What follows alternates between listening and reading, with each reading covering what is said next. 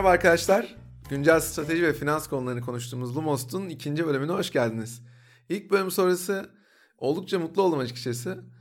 Ee, çok güzel geri bildirimler aldım ve e, bu geri bildirimler sonrası umarım e, ilerleyen bölümlerde daha iyi içerikler ortaya çıkarabilirim. İlk bölümde Google'ın dijital sağlık stratejisini Fitbit satın alması üzerine analiz etmiştik ve demiştim ki her bölüm yeni bir şanslı şirket var. Bu bölümün şanslı şirketi ise Coty. Yine ilginç bir soruyla başlayalım. Coty, Kylie Cosmetics'i neden satın aldı? Planım ilk olarak Coty grubunu tanıtmak ve son yıllardaki düşüşünü analiz etmek. İkinci olarak doğal güzellik vurgusunun yansımalarını ve Instagram'ın kozmetik sektörü üzerindeki etkisini anlatmaya çalışacağım. Sonrasında Kylie Jenner tarafından kurulan Kylie Cosmetics'in çok kısa sürede gerçekleşen büyüme hikayesini anlatıp neden Coty'nin Kylie Cosmetics'i satın aldığından bahsedeceğim. Ve son olarak da bu satın almanın kozmetik sektörünün gittiği yön anlamında nasıl mesajlar verdiğini analiz edip podcast'i tamamlamayı planlıyorum. Geçtiğimiz Kasım ayında dünya kozmetik sektörünün önemli oyuncularından Coty Group, Kylie Jenner tarafından kurulan Kylie Cosmetics'in %51 hissesini 1.2 milyar dolar değerlemeyle satın aldı. Kylie Jenner sadece 21 yaşında kendi kendine en hızlı milyarder olan kişi seçilmişti Forbes tarafından kısa bir süre önce. Bu haberi daha ilginç kılan ise bu ünvanı Facebook'un kurucusu Mark Zuckerberg'i tahtından indirerek alması oldu.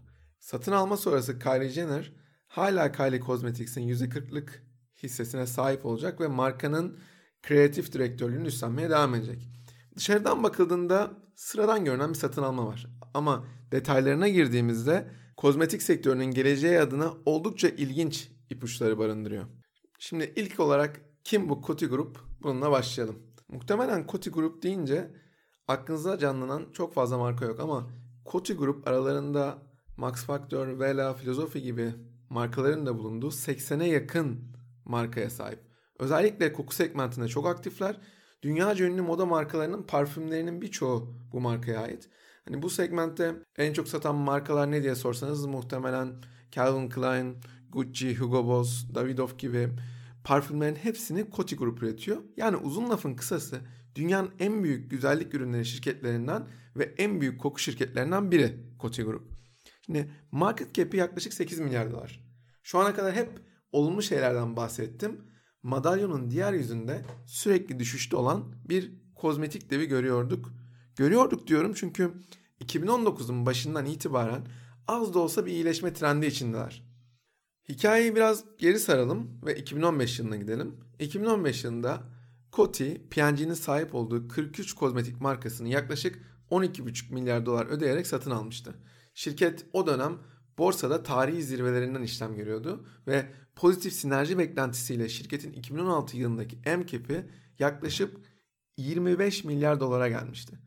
Ancak işler beklendiği gibi gitmedi. Şirket 2019'un başına kadar sürekli olarak değer kaybetti ve MCAP'i 5 milyar dolarlara kadar geriledi.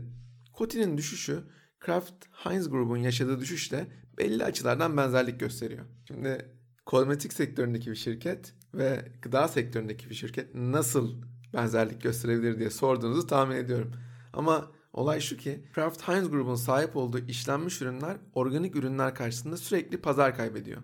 Aynı Coty'nin kitlesel markalarının da niş markalara pazar payı kaybettiği gibi. Yeni nesil makyaj ve cilt bakım markaları artık ürünlerinin içerikleri konusunda çok daha şeffaflar ve tüketiciler bu akımın sayesinde çok daha bilinçli hale gelmiş durumdalar. Coty gibi old school diyebileceğimiz ve yıllardır aramızda olan diğer güzellik devleri henüz net bir oyun planına sahiplermiş gibi görünmüyor. En azından ben öyle hissediyorum. Instagram'ın da etkisiyle devler ve cüceler arasında daha önce mümkün olmayan başa baş bir yarış var.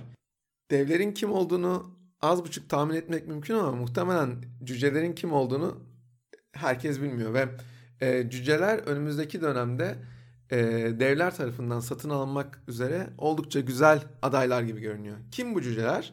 İlki Emily Weiss tarafından kurulan ve hayvanlar üzerinde test yapmadığını söyleyen Glossier.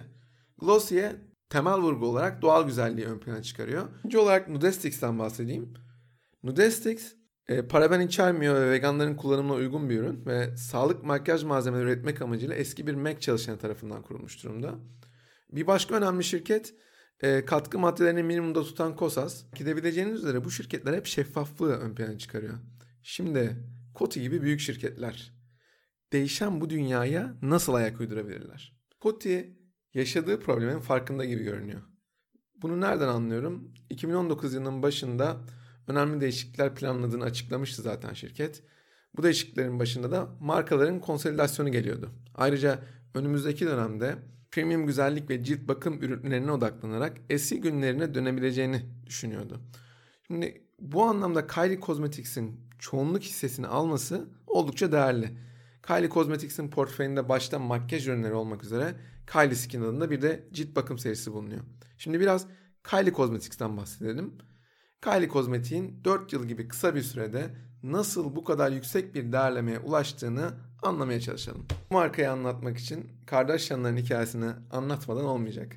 ABD ceza tarihinin en ihtilaflı davalarından biri olan O.J. Simpson sürecinde tanıştık biz Kardashian ailesiyle. Sene 1995. İhtilaf ve sansasyon yoğunluğundan hiç fire vermeden 25 yıl geçmiş.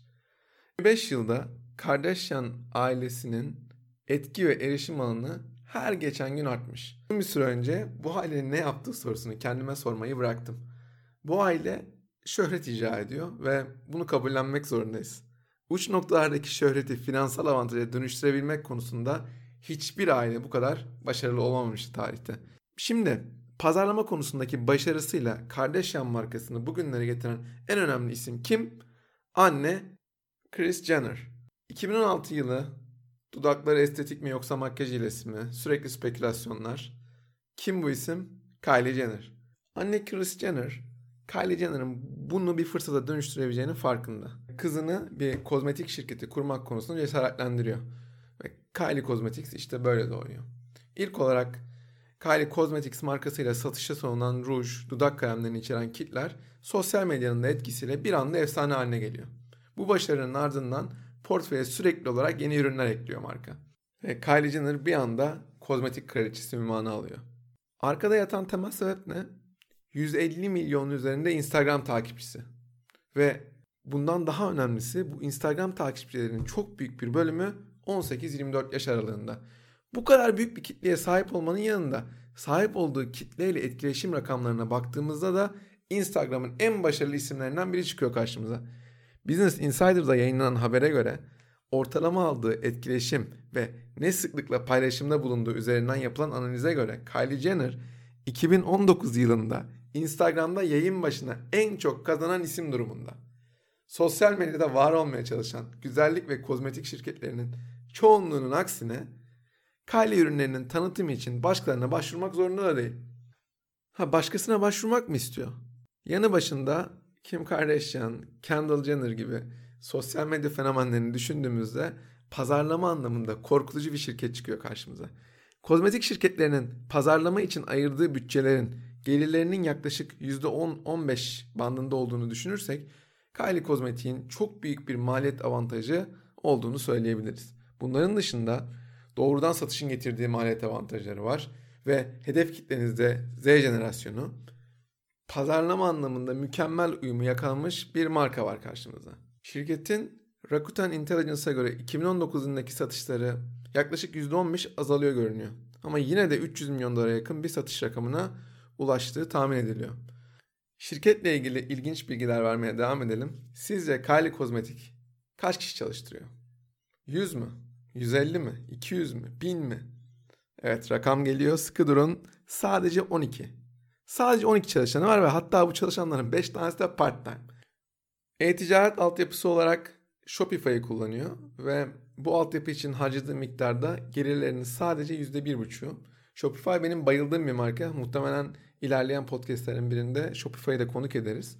Kylie kozmetik ürünlerini Oxnard, Kaliforniya'da bulunan Seed Beauty isimli bir şirkete yaptırıyor. Tasarım, ürün geliştirme, üretim dahil olmak üzere kozmetik marka geliştirme hizmetlerini tek bir çatı altında toplamış bir girişim Seed Beauty'de. Büyük kozmetik şirketleri için ürün geliştirme ve çeşitli güzellik markalarının ana üretim noktası olma motivasyonuna yola çıkmışlar. Sağlam bir üretim altyapıları var. İnovatif ürünler geliştiriyorlar ve bu sayede çok ciddi bir başarı yakalamış durumdalar. Yani Kylie Kozmetik büyüdükçe Seed Beauty de bundan pozitif etkileniyor. Şunu unutmayalım. Seed Beauty'nin Colourpop markasıyla benzer ürünleri var. Ancak Kylie Cosmetics'in üçte biri fiyatına satılıyorlar. Demek ki Kylie Cosmetics paket tasarımı ve pazarlama konusunda çok başarılı. Podcast'in ilk bölümünde Coty'den bahsettim. İkinci bölümde Kylie Cosmetics'i tanıttım. Bu bölümde de satın almanın açıklanmasıyla beraber Coty'nin bundan nasıl etkilendiğini anlatmaya çalışacağım. Satın almanın açıklanmasıyla beraber piyasa oldukça olumlu tepki verdi. Şirketin MCAP'i 2019'un sonuna geldiğimizde 8 milyar dolarlara kadar çıkmıştı. Coty açısından baktığımızda satın almayı mantıklı hale getiren birçok neden var. Özellikle Z jenerasyonuna ulaşmak konusunda büyük problemler yaşayan bir markaydı. Belki de dünyanın bu anlamdaki en güçlü ismi haline gelen Kylie Jenner'ı bünyesine katmış oldu. Kylie Cosmetics'in %49'unun hala Kylie Jenner'da kalacak olması ve markanın yüzü olmaya devam etmesi Coty'nin aldığı riski oldukça minimize ediyor. Satın almayı mantıklı getiren bir başka neden Kylie Skin'in yarattığı müşteri sadakati. Kylie Skin ürünlerini ilk kez alan müşterilerin %50'sinden fazlasının daha sonra bu ürünleri almaya devam ettiğini görüyoruz. Muhtemelen Coty bu kategori altına çok daha fazla ürün çıkaracaktır. Podcast'in ilk bölümünde Coty'nin ana uzmanlıklarından birinin koku olduğundan bahsetmiştim ve Kylie Jenner'ın kendine ait bir parfümünün olmaması oldukça güzel bir fırsat ortaya çıkarıyor. Muhtemelen çok kısa bir sürede Kylie Jenner ismine ait parfümleri piyasada görmeye başlayacağız. Tüm bunların dışında sahip olduğu dağıtım ve pazarlama ağı var Coty'nin Kylie Cosmetics'i yeni kitlere ulaştırabilme şansına sahip. Ürünlerinin yaklaşık yarısı D2C olarak satılıyordu. Diğer yarısı da güzellik parakendecisi Ulta aracılığıyla mağazalarda satılıyordu. Bu noktada Instagram'ın büyük bir fark yaratmasını bekleyebiliriz. Instagram sayesinde dünyanın her yerinden takipçilere sahip Kylie Jenner ve bu sayede dünyanın her yerinde bu ürünleri satabilir. Son bir fayda da Kylie Kozmetik geçtiğimiz Kasım ayında Las Vegas McCarran Uluslararası Havalimanı'nda ilk kozmetik otomat makinesi üzerinden satış yapmaya başladı. Coty'nin seyahat tarafında genişleyebileceği bu tarz deneysel çözümler değişik fırsatlar yaratabilir. Belki büyük fırsatlar değil bunlar ama bu tarz fırsatları deneyerek işin nereye gittiğini çok daha iyi anlayabilir. Şimdi podcast'in birinci bölümünde Coty'den bahsettik. İkinci bölümünde Kylie Cosmetics'ten bahsettik. Üçüncü bölümde e, Coty'nin Kylie Cosmetics'te satın aldığında nasıl bir fırsat yarattığını anlattık. Ve son olarak bu satın almanın sektörün gittiği yön anlamında nasıl mesajlar verdiğini anlamaya çalışacağız.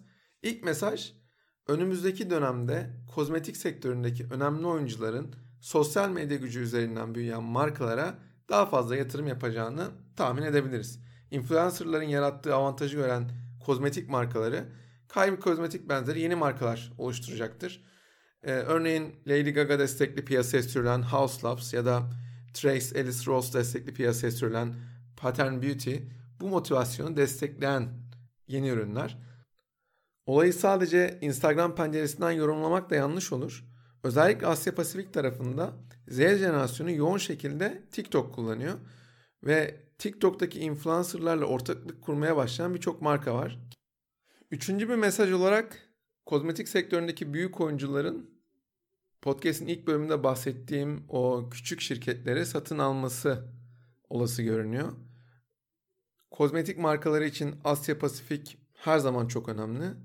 Coty'nin dağıtım gücünü kullanarak Kylie Cosmetics'i tüm dünyada satışa sunma potansiyeline benzer arayışları kozmetik sektöründeki birçok şirket aramaya devam edecektir. Kozmetik sektörünün gittiği yön anlamında alabileceğimiz bir başka mesaj ise havaalanlarındaki kozmetik otomat makinelerinin kullanımı gibi deneysel dağıtım çözümleri çok daha fazla yaygınlaşabilir. Duty free'lerde yapılan kozmetik harcamalarının boyutu düşünüldüğünde birçok büyük oyuncunun bu tarz çözümlere odaklanması benim için şaşırtıcı olmayacaktır. Yavaş yavaş podcast'i toparlayalım. Bağımsız güzellik markalarının geleneksel güzellik markalarına göre çok daha hızlı büyüdüğü bir dönemden geçiyoruz. Yeni dünya çok büyük pazarlama bütçelerine sahip büyük oyuncuların karşısına büyük ölçüde sosyal medyadan güç alan küçük startupların hızlıca büyümesine olanak sağlıyor. Geleneksel şirketlerdeki yavaş karar alma mekanizmaları ve minimum risk alma düşüncesi Kylie Cosmetics'in arkasında olan Seed Beauty gibi yapıların oluşmasına engel oluyor. Bu durum belki de geleneksel kozmetik şirketlerinin R&D faaliyetlerini kendi bünyesinde yapmaları yerine kendilerine ait hızlandırıcılar ya da kuluçka merkezleri üzerinden yürütmelerini çok daha anlamlı hale getirebilir. Bu tarz kuluçka merkezlerinin deneysel örneklerini görüyoruz şu an. Sosyal medyadan pozitif ya da negatif anlamda en çok etkilenen sektörün ne olduğunu sorsam muhtemelen birçok insan kozmetik der. Kozmetik sektörüne yaşanan bu dönüşümü anlayabilirsek birçok sektörün ilerleyen dönemlerde yaşayabileceği dönüşümleri çok daha iyi yorumlayabiliriz gibime geliyor. Benim anlatacaklarım şimdilik bu kadar. Bir başka bölümde tekrar görüşmek üzere. Hoşçakalın.